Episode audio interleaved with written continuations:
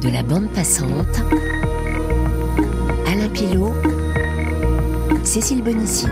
Cinquième et ultime épisode de ce feuilleton basé sur la vie et l'œuvre de cet artiste perfectionniste qu'est Salif Keita, qui maintenant dit vouloir se reposer, qui a acheté des terres dans son pays, veut arrêter le chant CHANT pour aller au chant CHAMPS, prendre du temps pour se promener, souhaite s'occuper d'agriculture ou de quelque chose qui soit lié à la nature. Bonjour Salif Keita. Bonjour Alain.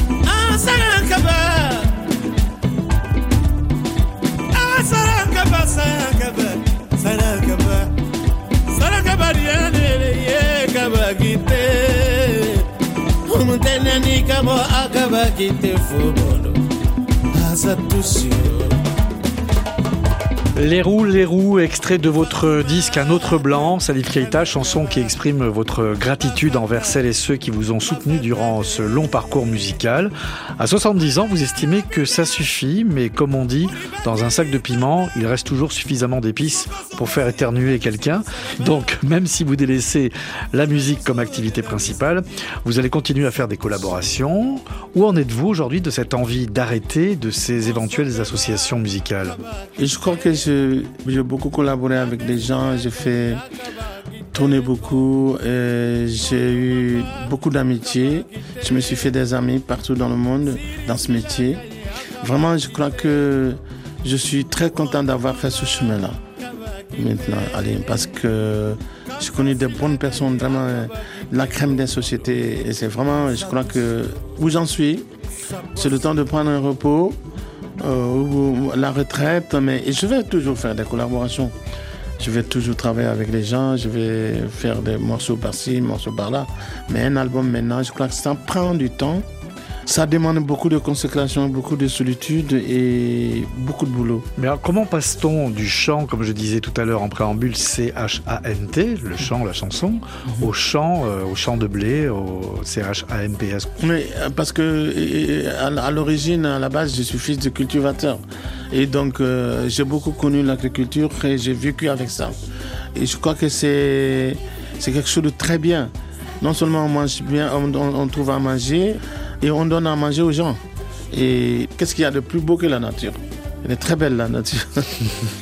Vous remerciez tout le monde de vous avoir supporté. Musiciens, journalistes, publics, techniciens, avec qui vous avez passé du bon temps. Mais pourquoi utiliser le terme de supporter et parler de celles et ceux qui ne vous ont pas aimé aussi? Qu'est-ce qui a pu être difficile en vivant ou en travaillant auprès de vous, Salif Keita Moi, je suis quelqu'un euh, marqué par ma nature. Et je n'ai pas tout compris au début et j'ai des caractères qui sont peut-être difficiles à accepter parce que j'ai souffert de la stigmatisation et que je me suis senti seul souvent et donc euh, il faut comprendre ça autour de moi pour pouvoir vivre avec moi. Qu'est-ce qui euh, vous a fait dire le 26 mars 1984, mm -hmm. jour de la disparition de Sékou Touré, que jamais un chef d'État n'avait fait autant pour la musique? Parce que en Guinée, les musiciens étaient des fonctionnaires en plein temps, catégorie A.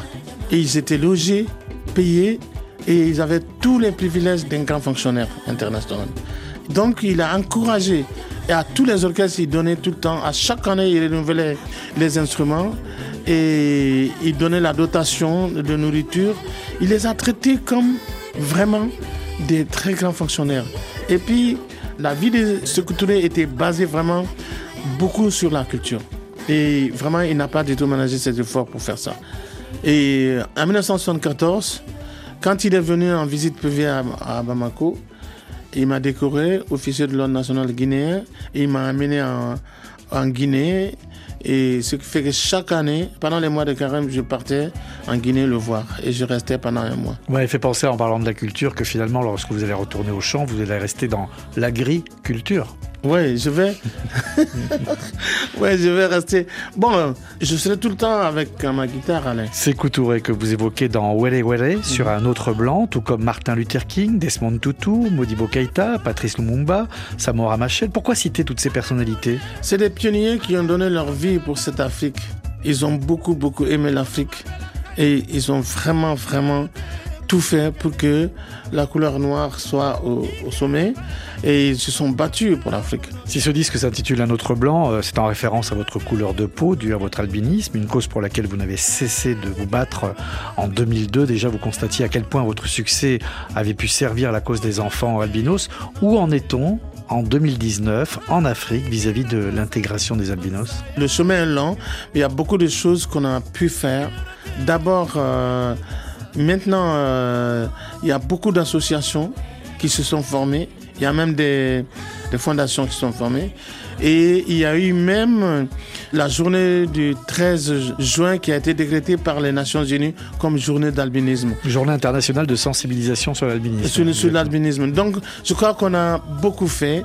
Il y a beaucoup qui reste à faire, mais euh, je crois qu'on est arrivé à faire beaucoup de choses. Et votre fondation, créée en 2005, où en est-elle? Maintenant, euh, elle va très très bien. Et on a fait la maquette d'un hôpital pour les, démunis, les, les, les albinos. C'est pas pour les, seulement les albinos, parce qu'on ne veut pas les ghettoiser. C'est pour toutes les personnes qui ont peut-être des problèmes de peau qu'on est en train de faire ça. Et donc, euh, nous sommes là-dessus.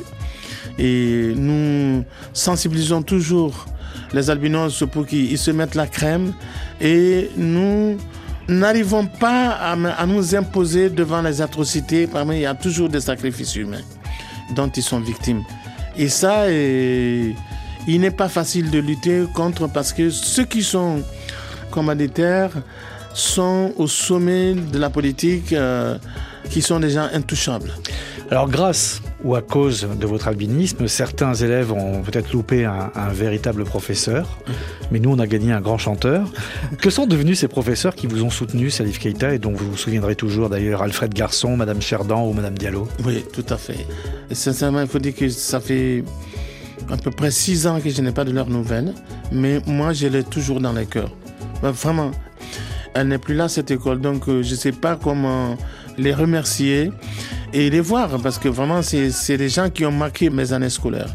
Les albinos, mais pas que, vous avez aussi fait beaucoup pour euh, que les jeunes artistes euh, aient leur chance, à l'instar de votre compatriote Ina Modja, mmh. qui en 2017 euh, revenait sur ses débuts à l'époque où elle habitait près de chez vous. Mmh. Avec qui avez-vous conservé des relations parmi la génération que vous avez pu épauler à un moment? Pour Ina Modja particulièrement, j'étais très étonné. À l'âge de 15 ans, en Afrique, euh, une fille qui vient dire je vais chanter. Et elle n'est pas née dans une famille. Euh, je sais qu'elle elle allait avoir des problèmes. Et, mais avec le courage, elle n'a pas menacé son courage pour venir me dire Tonton, moi je vais être chanteuse. C'était émouvant, mais curieux. C'était très curieux. Et euh, il y a des gens que j'ai euh, encouragés qui ne sont peut-être malheureusement plus là. Et Fantanine Touré aussi, paix à son âme qui n'est plus là et que j'ai félicité parce qu'elle elle a eu beaucoup de courage pour entamer aussi la chanson. Et les jeunes gens viennent me voir, même maintenant les rappeurs viennent me voir. je dis, mais. MHD est avec vous d'ailleurs. MHD, ouais, que j'adore. Ce garçon n'écrit pas du n'importe quoi. Il est très intelligent et, et c'est pourquoi d'ailleurs je l'ai appelé dans mon disque. Dans votre parcours musical, il y a aussi euh, Ibrahim Assila, oui. que l'on a entendu dans un des épisodes précédents euh, sur ce feuilleton qui vous concerne. Mm -hmm. Qu'est-ce que vous conservez de, de, ce personnage? Grâce à lui, je suis là aujourd'hui. Il faut dire la vérité. Parce que quand je suis venu en France, je voulais avoir une maison de disques. Et vraiment, j'ai eu des problèmes à avoir une maison de disques. Et il m'a invité dans son magasin, il m'a proposé et il a dépensé ce qu'il fallait pour faire mon premier disque que j'appelle ma carte de visite pour le showbiz occidental. Salif Keita dans les portraits de la bande passante.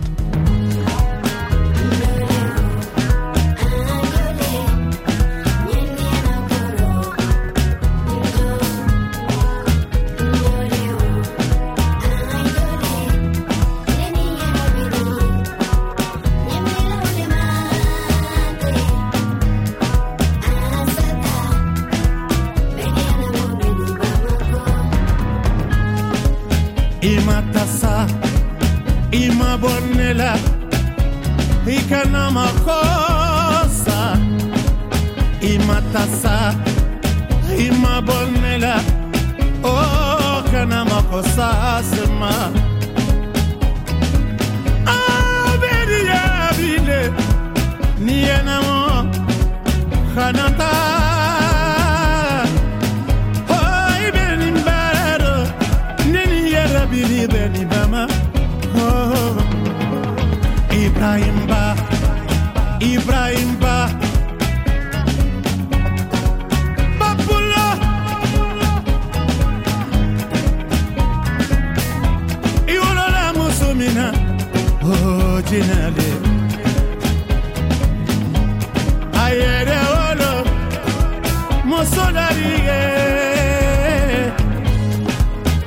كلمة تصا كلمة بنلا إخنا مقصة كلمة تصا كلمة بنلا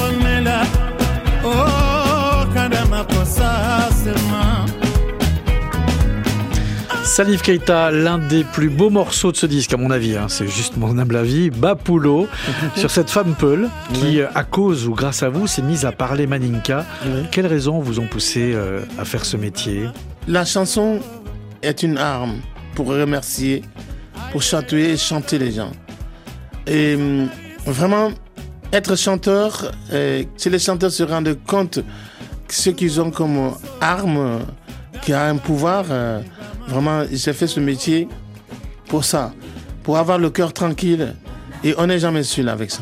Et pour revenir sur cette femme Peul, comment euh, avez-vous été mise au courant qu'elle s'est mise à parler Maninka grâce à vous? Ouais, bah parce que euh, une fois, euh, on s'est rencontrés lors d'une manifestation et euh, elle m'a dit, Monsieur Kita, je ne comprenais pas malinké, mais grâce à vous, j'ai cherché à comprendre, à parler malinké, et maintenant je parle malinké. C'est grâce à vous que j'ai fait ça parce que j'aimais votre chanson et j'ai toutes vos collections. Donc, ouais, ça m'a touché quand même. C'est- courageux quand même. Ben, Vous êtes finalement euh, devenu instituteur, professeur, en fin de compte. Ouais, ouais, finalement, ouais, finalement. Vous ouais. apprenez Ça, ça, En passant par là, ouais. Vous voulez être cultivateur. Vous avez acheté des terres dans votre village natal de Djoliba, je crois, à 40 km de Bamako. Comment allez-vous vivre ce retour à l'agriculture? Comme une boucle qui se referme, on en a parlé déjà tout à l'heure, mais euh, j'aimerais en savoir un petit peu plus. Bon, euh, il est difficile de se détacher de la nature. Moi, j'ai grandi en chassant les oiseaux dans les champs. Tout le temps, depuis à l'âge de 7 ans, j'ai parti au champ pour crier, chanter, pour euh, dissuader les singes, les oiseaux. euh, pour Les que- bâtards Ouais. j'ai pris cette habitude. Il est difficile pour moi de m'en débarrasser. Et j'ai trop aimé euh, l'agriculture, la- les, cultivateurs, parce que quand même c'est magique euh, de s'aimer quelques graines et encore récolter beaucoup d'abord. C'est magique. Et en plus de ça, euh, la nature euh, est l'une des choses que j'aime. Je pourrais donner ma vie pour la nature. Mais les chansons, ce sont vos graines aussi que vous semez. Tout à fait. Tout à fait. Raiband du buffet hôtel de la gare, ambassadeur du motel de Bamako, ambassadeurs internationaux et dernièrement les nouveaux ambassadeurs. Depuis toutes ces années, de qui vous semblez-vous être l'émissaire, monsieur l'ambassadeur Keïta? Ah, je suis le mystère de la culture africaine, de la culture spécialement malienne, à travers mes chansons que je véhicule, que je chante, et voilà. Vous avez fait un lapsus hein, en disant l'émissaire, vous avez dit les mystères. Est-ce qu'il y a un mystère, Salif Keïta? Le, le mystère de Salif Keita, je sais pas. Le mystère, c'est, quand on me connaît pas. Quel était l'esprit des groupes avec lesquels vous avez joué par le passé que j'ai cité Esprit que vous n'avez jamais trahi apparemment. hein. ouais, c'est une famille. C'était vraiment une famille. On n'était pas, on n'était pas des, des gens acharnés pour avoir de l'argent. Non, non, non. C'était vraiment une famille. Et c'était vraiment comme ça, à l'image d'une famille. Comment est-il l'esprit musical aujourd'hui euh, à travers le monde, en France, Hmm. au Mali euh C'est devenu très, très personnel. Et c'est rare de voir des groupes qui se réunissent pour euh, monter et rester ensemble pendant des dizaines d'années. Euh, au bout de certaines années ou de certains mois même, ils se quittent, chacun va de son côté. Bon, ça c'est chacun à ses époques. On l'a entendu dans les volets précédents de ce portrait qui vous est consacré. Avant d'arriver en France, vous n'aimiez pas la presse. Qu'en est-il aujourd'hui? Non, non, oui, mon vieux, avec, euh, mais euh, sans la presse, on peut pas être connu ici, euh, et même partout.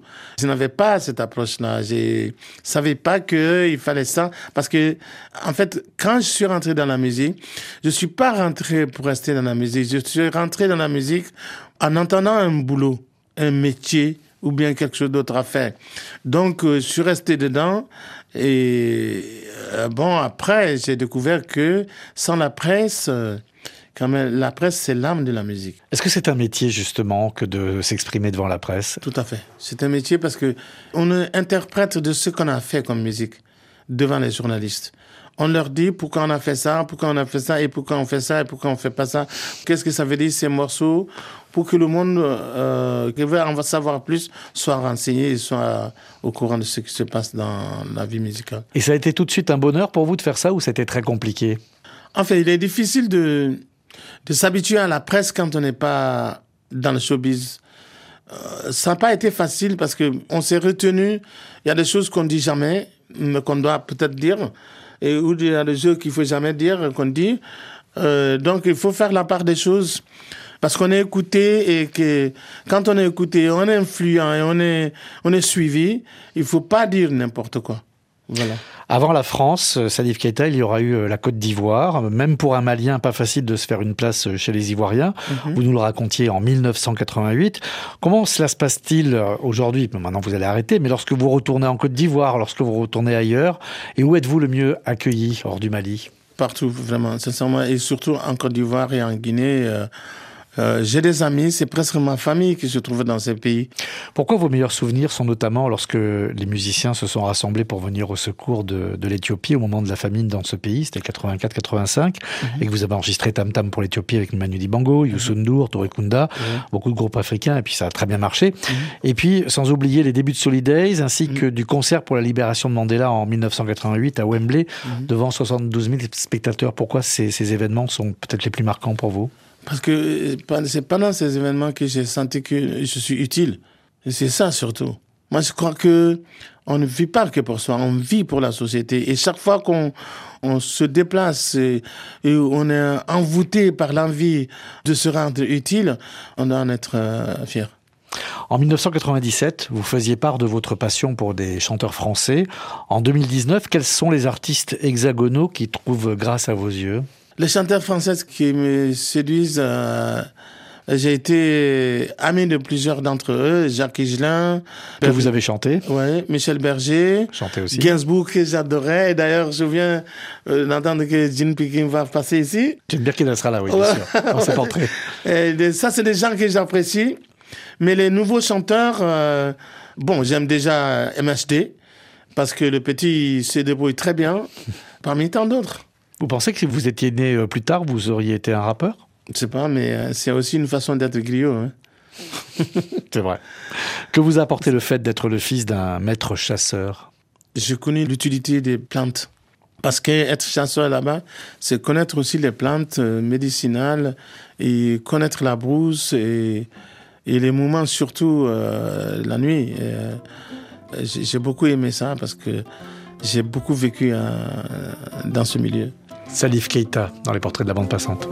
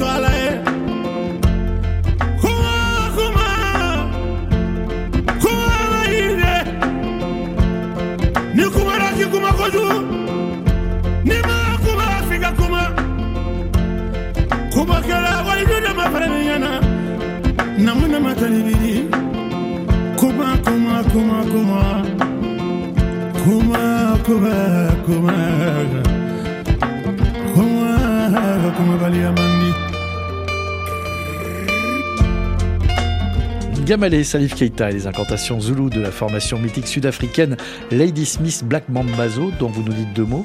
C'est un groupe que j'adore parce que moi je peux rester à écouter ces gens-là pendant trois heures de temps, je m'en lasse pas du tout. Parce que c'est, ils font tout ce qu'il y a comme instrument et c'est, c'est étonnant.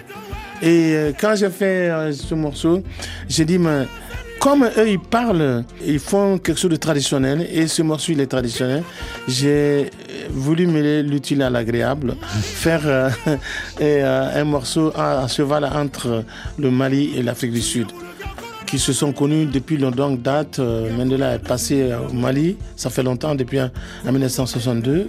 Et euh, après, il n'y a pas eu de démarche entre les deux pays. Mais j'ai voulu quand même euh, dire que ces, ces deux pays, bien sûr, ils sont l'un loin de l'autre, mais on est, on est quand même concernés par la même culture. Et je rappelle que lorsque vous avez appris la libération de Nelson Mandela en 1990, je crois que vous étiez en Italie. Oui, oui, j'étais en Italie, c'est vrai. Vous évoquez ici euh, la magie ou Niyama de la parole. Qu'y a-t-il de magique dans l'expression orale pour vous? La façon de parler et l'image qu'on véhicule. Parce qu'on parle jamais euh, sans image. Et là, je parle des chasseurs. Et les chasseurs, c'était l'armée euh, de l'Afrique avant. Ouais. Les chasseurs, c'est eux qui étaient là pour euh, lutter contre les agressions et qui sont, euh, depuis le XIIIe siècle, l'armée de, de la société africaine. On vous a demandé de choisir un morceau. Mhm. Quel morceau allez-vous choisir? J'aime vraiment Syrie parce que je veux que les gens comprennent que Syrie, c'est pas seulement un problème syrien, c'est un problème mondial, que la guerre vraiment fait des ravages.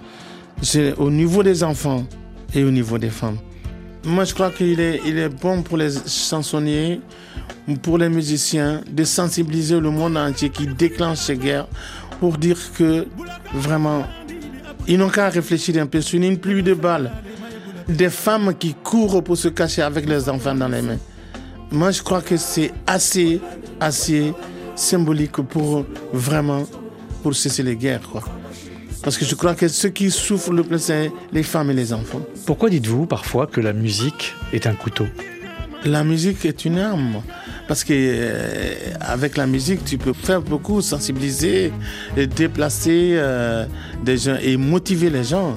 Et puis tu peux venger aussi les victimes de l'injustice. Siri, Salif Keita dans les portraits de la bande passante.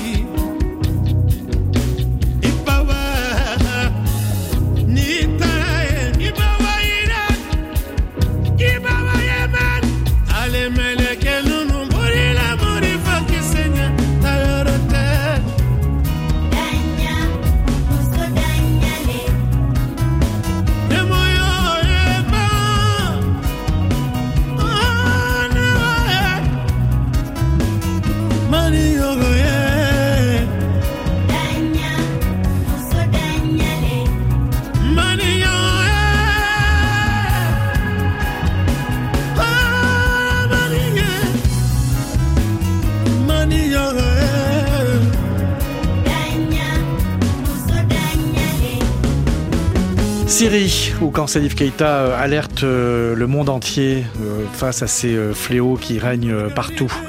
Êtes-vous allé voir la scène Salif, depuis que vous êtes à Paris, parce que vous vous ennuyez, je crois, très vite dans une ville où il n'y a pas de cours d'eau Ah ouais, je suis souvent parti devant la Seine. Je ne peux pas m'empêcher de faire ça, sincèrement. Mais avez-vous enfin appris à nager? Non. Alors comment faites-vous? Curieusement, j'aime la nature et j'aime l'eau. Et m'arrêter, regarder, c'est comme euh, une thérapie pour moi. Je peux me déplacer dans l'eau, mais je ne suis pas un grand nageur. Ah, vous y rentrez quand même? Ouais, ouais, bien sûr. Comment avez-vous fait pour rester aussi longtemps à la surface dans ce métier? J'aime bien me battre. Et j'aime bien la musique. Et j'ai tout, tout le temps, ma première femme, c'est la guitare. J'ai toujours dit ça.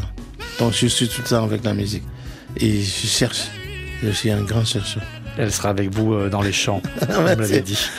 En repassant votre carrière en détail, Salif Keita, je me suis demandé si euh, la cité idéale dans laquelle vous pourriez vivre, puisque vous adorez Baya, ce serait pas euh, Baya Mako, un mélange de Baya et de Bamako. oui, pourquoi pas, oui, tout à fait. Là, vous allez vivre où, sérieusement? Mais je vais vivre à Djulba. Djulba n'est pas loin de moi, ça fait 40 km. 40 km. Ouais, ouais. On va se quitter avec Tiranké, qui est l'histoire de cette euh, maman qui a eu de nombreux enfants, mais qui ne les a pas vus grandir car elle est disparue un peu trop tôt. La suite, c'est vous qui nous la racontez, Salif? Oui, c'est vrai. C'est euh, malgré la disparition de la mère, les enfants ils se sont battus et ils sont tous devenus quand même des responsables euh, qui se défendent bien, qui sont bien dans la vie. Je vous remercie beaucoup, Salif Keita, d'avoir passé ce moment avec nous. Initié. Initié. Allez, merci beaucoup. Merci Alain, merci Cécile, merci Manuela. Et vraiment, j'espère que je vais passer encore ici. Et cette fois avec des tiges de mille. On viendra vous voir là-bas. Oui, d'accord. D'accord, d'accord. À bientôt, Salif. À bientôt. Merci, beaucoup. Merci. Modi ala taga na di ala fabi yan falon kelen pe tirange. Duba jabira